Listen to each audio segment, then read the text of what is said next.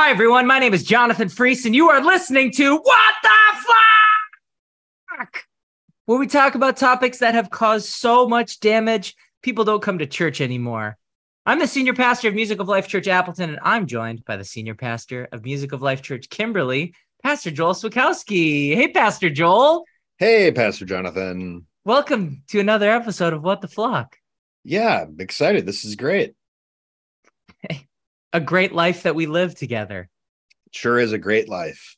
Speaking of life, that is today's topic life. yeah, it is. Would you give us some background on this topic? we are in season five that we've deemed the God's will season. We've uncovered the doctrine of truth, including how to determine truth. Now we continue with covering doctrine that are necessary to understand in order to understand God's heart and his will. And the doctrine of life is right there in the middle of it.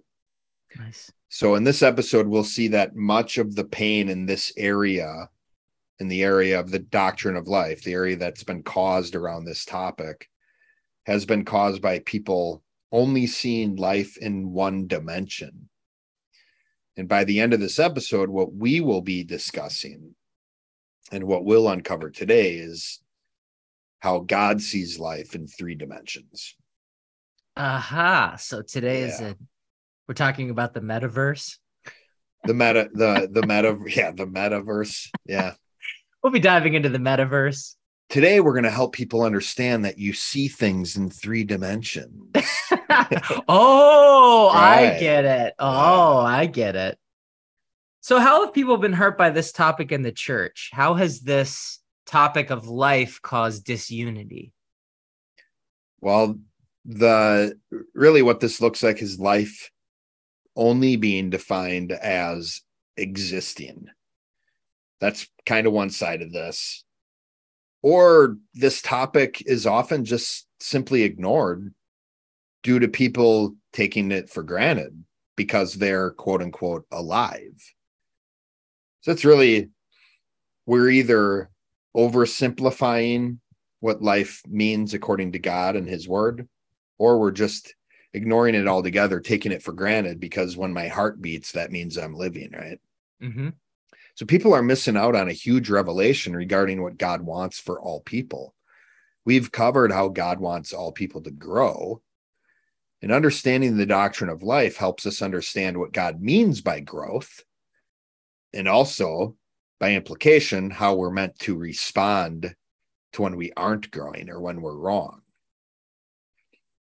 Nice. What does this conflict look like in the church? When these topics come up, it's we've seen time and time again that a loose side forms and a strict side forms. So, can you bring us through the strict perspective on the topic of life? Yeah, the strict side is just simply life means existence. You exist, you're alive. That is what life means. Your heart is beating. That is what life means. And how do these people support that perspective with the Bible? Well, here's a really famous and important verse Genesis 9 4. But flesh with the life thereof, which is the blood thereof, shall ye not eat. So here we're talking about, you know, this the life is in the blood, one of these really great verses in the in the Bible. I can use this though, especially in conjunction with, you know, blood and life being blood and life and flesh all being compared in this verse and to say that this is physical. Blood is in our flesh, it's what physically helps us live. Therefore, it's very much, and that's what happens on the strict side. It's very much a focus on the physical, on the tangible, on the short term. And and that would simply that would be the essence of this side and the biblical support they would have. How would you handle an interaction with someone that held this strict perspective? Well, I'd bring up another verse. In John 10 10, Jesus says we ought to have abundant life. So, what does that mean if life is merely existence? Here's a here's a further question. Do people in the lake of fire, or what traditionally people would call hell, exist forever? Mm. And the answer is yes, right? Yeah, they do. Christians on, you know, Christians would say yes to that. Well, if they exist forever and your definition of life is existence, does that mean they have eternal life? And it's like, well, no. Wow. All right. So that exposes a contradiction then. People in the lake of fire exist forever, but they don't have eternal life. Therefore, life must be more than just existence. Nice. Or if it's just physical, then to have abundant life means I need to have uh, greater blood transfusions. Like I need to have Yeah. more quantity of blood in my physical body. Right. So that's where it's like, how do you, how do you grow your existence? How do you have more existence? So that would be another good question to ask. How do you have more existence? Nice.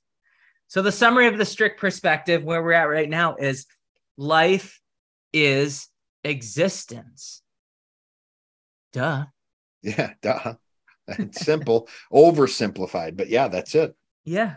And duh is in quotes. Duh. yeah. Duh. Now, before we get into the loose perspective, let's go ahead and take a call from Crowley, Louisiana. Nice. This must be Pastor Rich. Hey, Pastor Rich, you're on the line. Uh, yeah. Hello, Pastor Johnson, Pastor Joel. How y'all doing today? Oh, we're doing well. It is really good to hear from you. What do you have to say about the doctrine of life, Pastor Rich? Well, Pastor Joel, I was raised that life is what you give and what you have to live for Jesus. So, anytime I wasn't doing something specifically for the church, other Christians would ask, Are you living for Christ right now? Are you okay, Pastor Rich?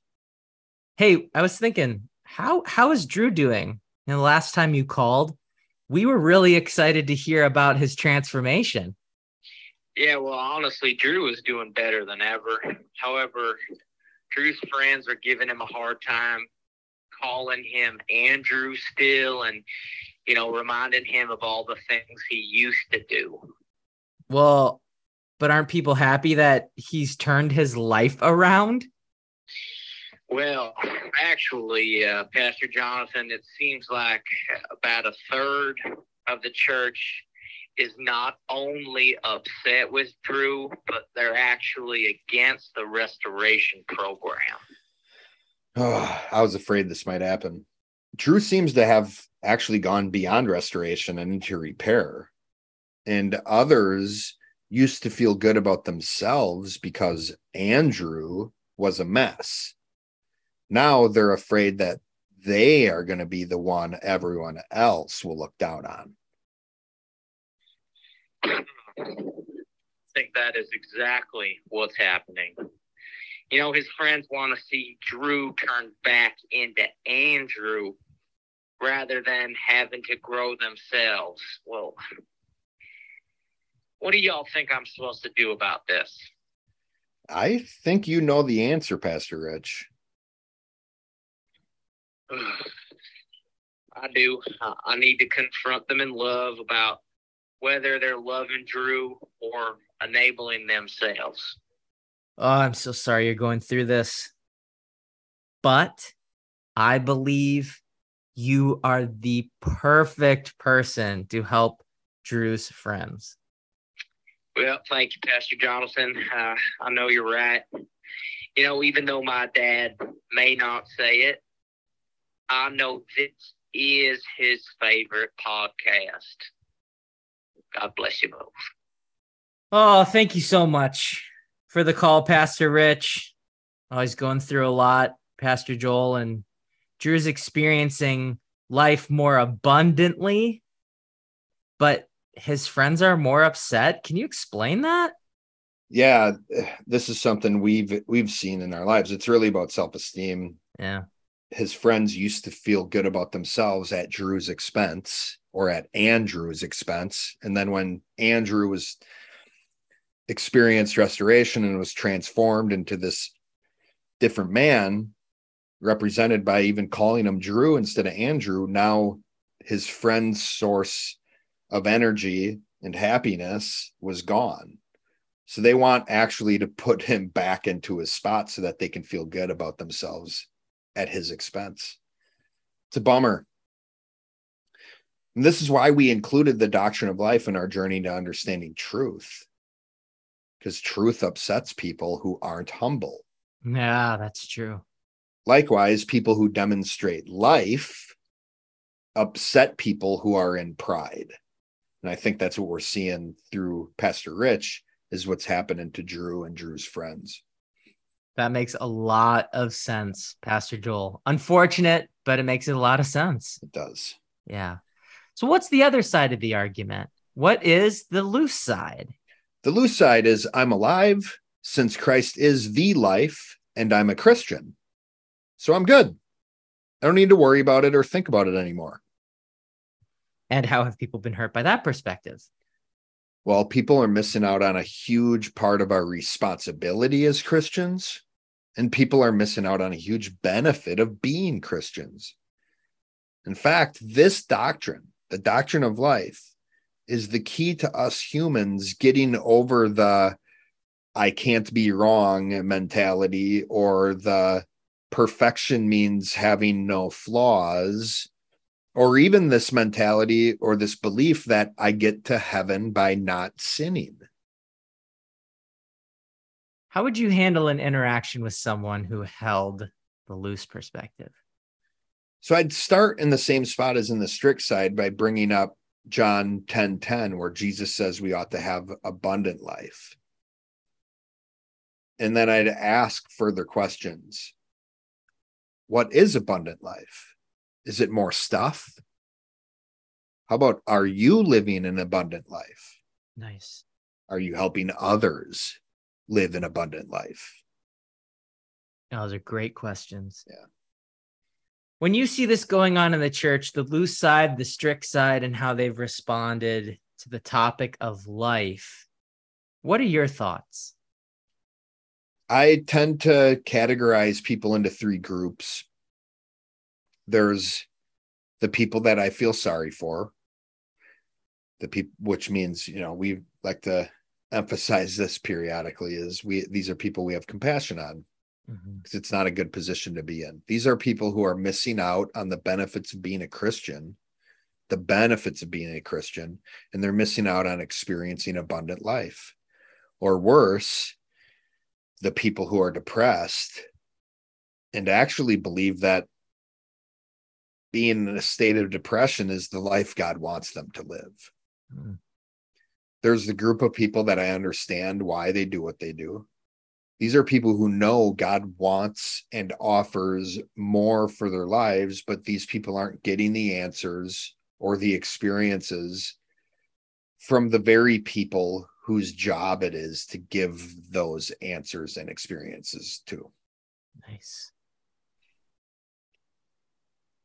And then there's a group of people I'm impressed with. These are the people who pursue life in all areas mental, emotional, spiritual, and physical. They pursue those areas for themselves and they make sure that they have life in those areas before helping other people have life in those areas. I love that. That's such a great man. That is such a rare, that last category, such it a is. rare group of people. My favorite part what is the ultimate answer for the topic of life, Pastor Joel?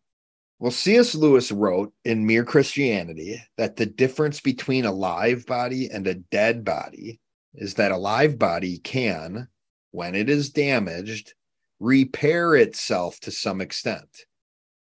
So I believe C.S. Lewis was hearing from God when he wrote this. The definitive the definition of life, the ability to repair, fits the uses within God's words, within God's word, and it is the non-contradictory definition. in line with this doctrine of life. So the ultimate answer life is the ability to repair. Nice. So let's dig into this a little bit deeper. As we promised, seeing life in three dimensions. I'll just lay it out for you. One, life is existence. That's seeing life as one dimensional. Two, life is the ability to physically repair or to physically grow. And three, seeing life in three dimensions would be yes, it would include dimension one, existence, dimension two, the physical ability to repair, but also the ability to repair spiritually, mentally, and emotionally. So, most people have a one dimensional view of life. They see it as a binary concept either you are physically dead or physically alive. However, we saw and referred to John 10 10 multiple times in this episode when Jesus said we could and, and ought to have abundant life. Jesus can't only be talking about existence here. What would abundant existence be? Right. We right. and we covered that already. How right. can I be how can I exist more? Right. If it's binary, one or zero, it's either one or zero. Nice. So life, according to Jesus, according to God the Father, must mean something and include something more. So this means life is quantitative, meaning we can have more of it. We can grow in the amount or quantity in which we are able to repair. Now let's go back to restoration. Restoration gets something from damaged, something broken, back to its original state. Think of, you know, the restoration of these really cool classic cars. When a classic car is restored, the point is let's get it back to what it would have looked like when it came off of the assembly line out of the factory. Mm-hmm. Moving into repair goes past restoration. Repair brings something from damaged to restored and then further into a state that is better than it was before the damage happened. So this explanation would agree with the doctrine of life having the possibility of being abundant because you could have more or less ability to repair. So, what does it take to repair? The body must be able to fix damaged areas into a situation where it is better than it was originally. Now, think of a cut or a scrape on your body.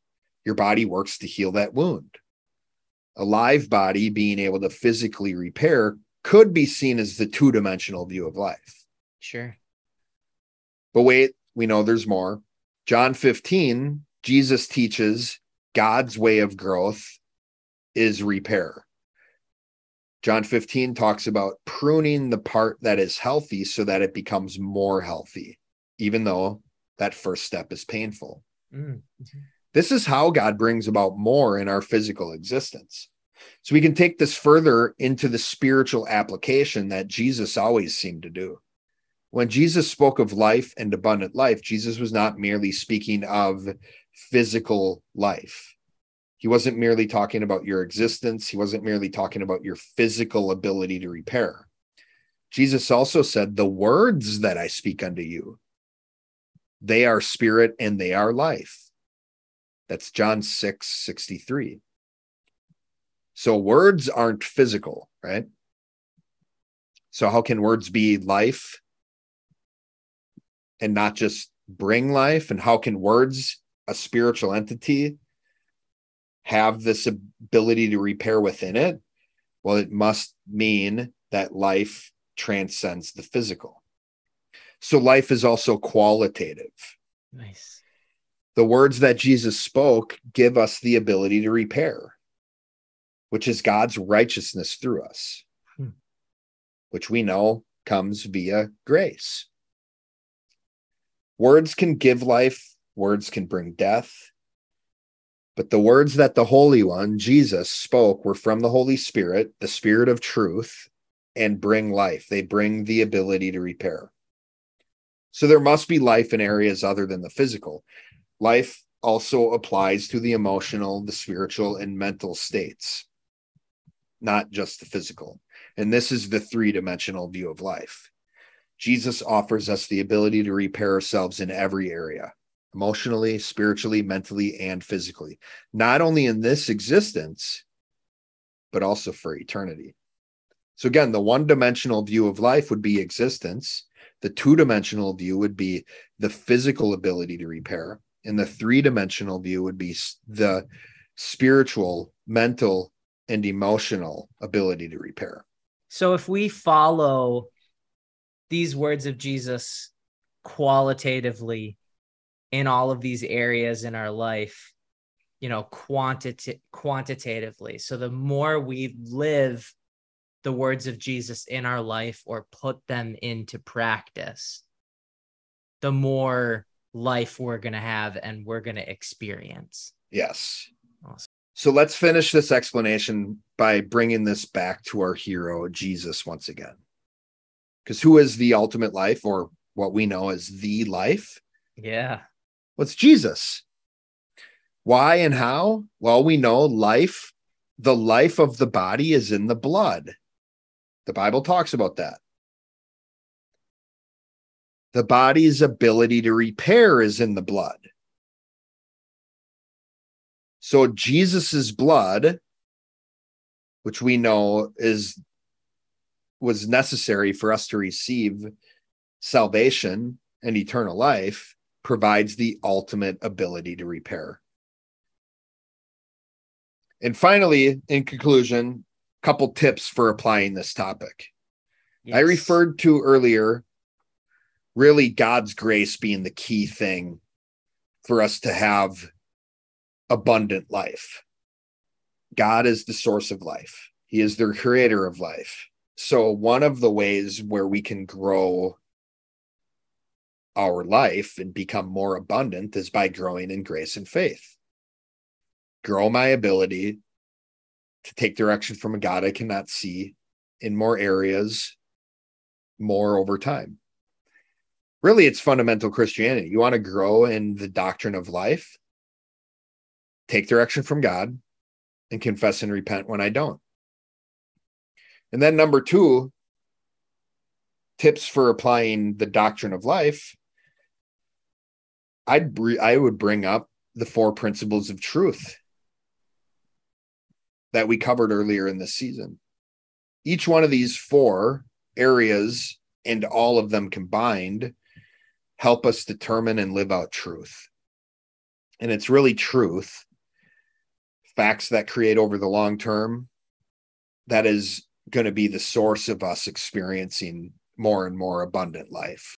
So, really, that would be the the quick tips for applying this grow in grace and faith and continue to use the four principles of truth. That is amazing. I'm reminded of, you know, in this first tip about applying life is, you know, to take direction from God by grace through faith. And that really, when we do that the first time, it's called our, you know, salvation, like we've talked about before you become born again, right? Yeah, you become born, born again into this new spiritual life, life, life. Yeah, yeah, yet we're told to work it out. Yeah, we're told to work out our oh, own nice. salvation, which is great because now we're talking about a process. It's a spiritual uh, exercise, right? Exactly, that we're working out. That's great and powerful four principles. Yeah, and listen to those episodes again and, and applying any of those and then ideally all of those together is another way to intentionally go after becoming and having more abundant life.